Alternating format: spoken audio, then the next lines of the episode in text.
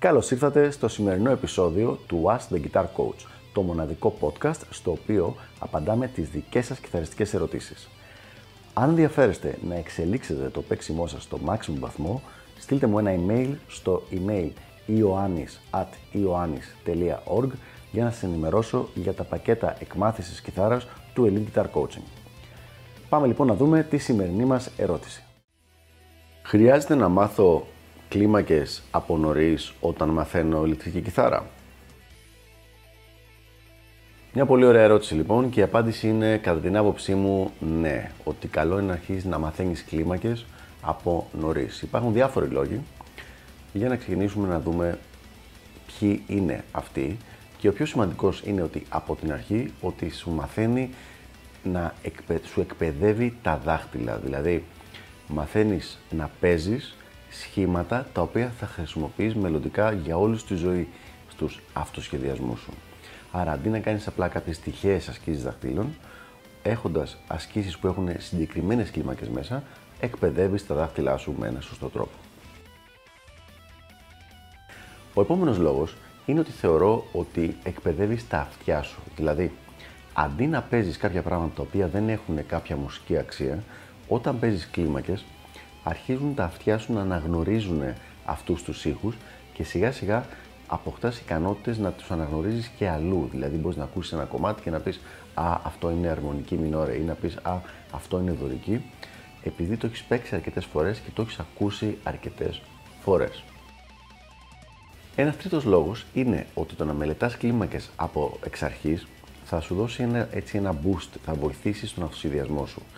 Όταν είσαι στην αρχή, ο αυτοσχεδιασμός είναι είτε κάποιες απλές φράσεις μινόρε πεντατονικές, είτε κάποια ροκ κλισέ, είτε μετά ψάχνεις, ας πούμε, τις νότες πάνω στην κιθάρα, «Α, αυτή ακούγεται καλά, αυτή δεν ακούγεται καλά». Όταν έχεις μελετήσει κλίμακες, πραγματικά αυτό το πράγμα μπουστάρει τον αυτοσχεδιασμό σου, γιατί μπορείς σε διάφορα σημεία να βάλεις κάποιο μικρό κομμάτι, κάποιες νότες από την κλίμακα αυτή, εφόσον ταιριάζει βέβαια με το background, το αρμονικό background, αλλά αν ταιριάζει μπορείς άνετα να βάλεις κάποιες από αυτές τις νότες. Ο τέταρτος λόγος είναι αυτό που λέει ο Steve Vai, smart fingers, δηλαδή έξυπνα δάχτυλα.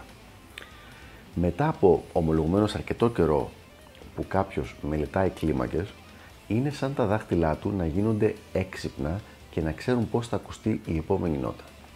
Και αυτό δουλεύει όμως και με τον ανάποδο τρόπο, το οποίο είναι αυτός που μας ενδιαφέρει πιο πολύ. Τι εννοώ δουλεύει με τον ανάποδο τρόπο?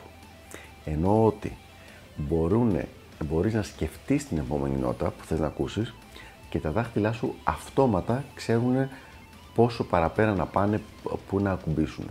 Αυτό λοιπόν, το οποίο στη Vai το λέει smart fingers, είναι ένας πολύ ωραίο αποτέλεσμα της πραγματικά πολύ ωραίης μελέτης με κλίμακες. Ότι τα δάχτυλά σου ξέρουν πώς θα ακουστεί η επόμενη νότα και μπορεί αυτόματα σχεδόν αυτό που σκέφτεσαι να το παίξεις και να το βρεις σαν διαστήματα πάνω στην κιθάρα, σαν μέρος μιας κλίμακας.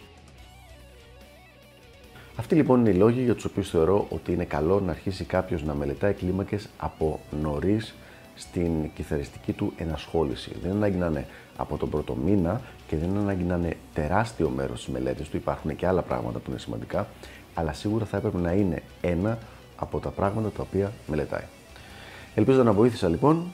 Μην ξεχάσετε να γράψετε τα σχόλιά σας από κάτω και τα λέμε στο επόμενο Ask the Guitar Coach. Γεια χαρά!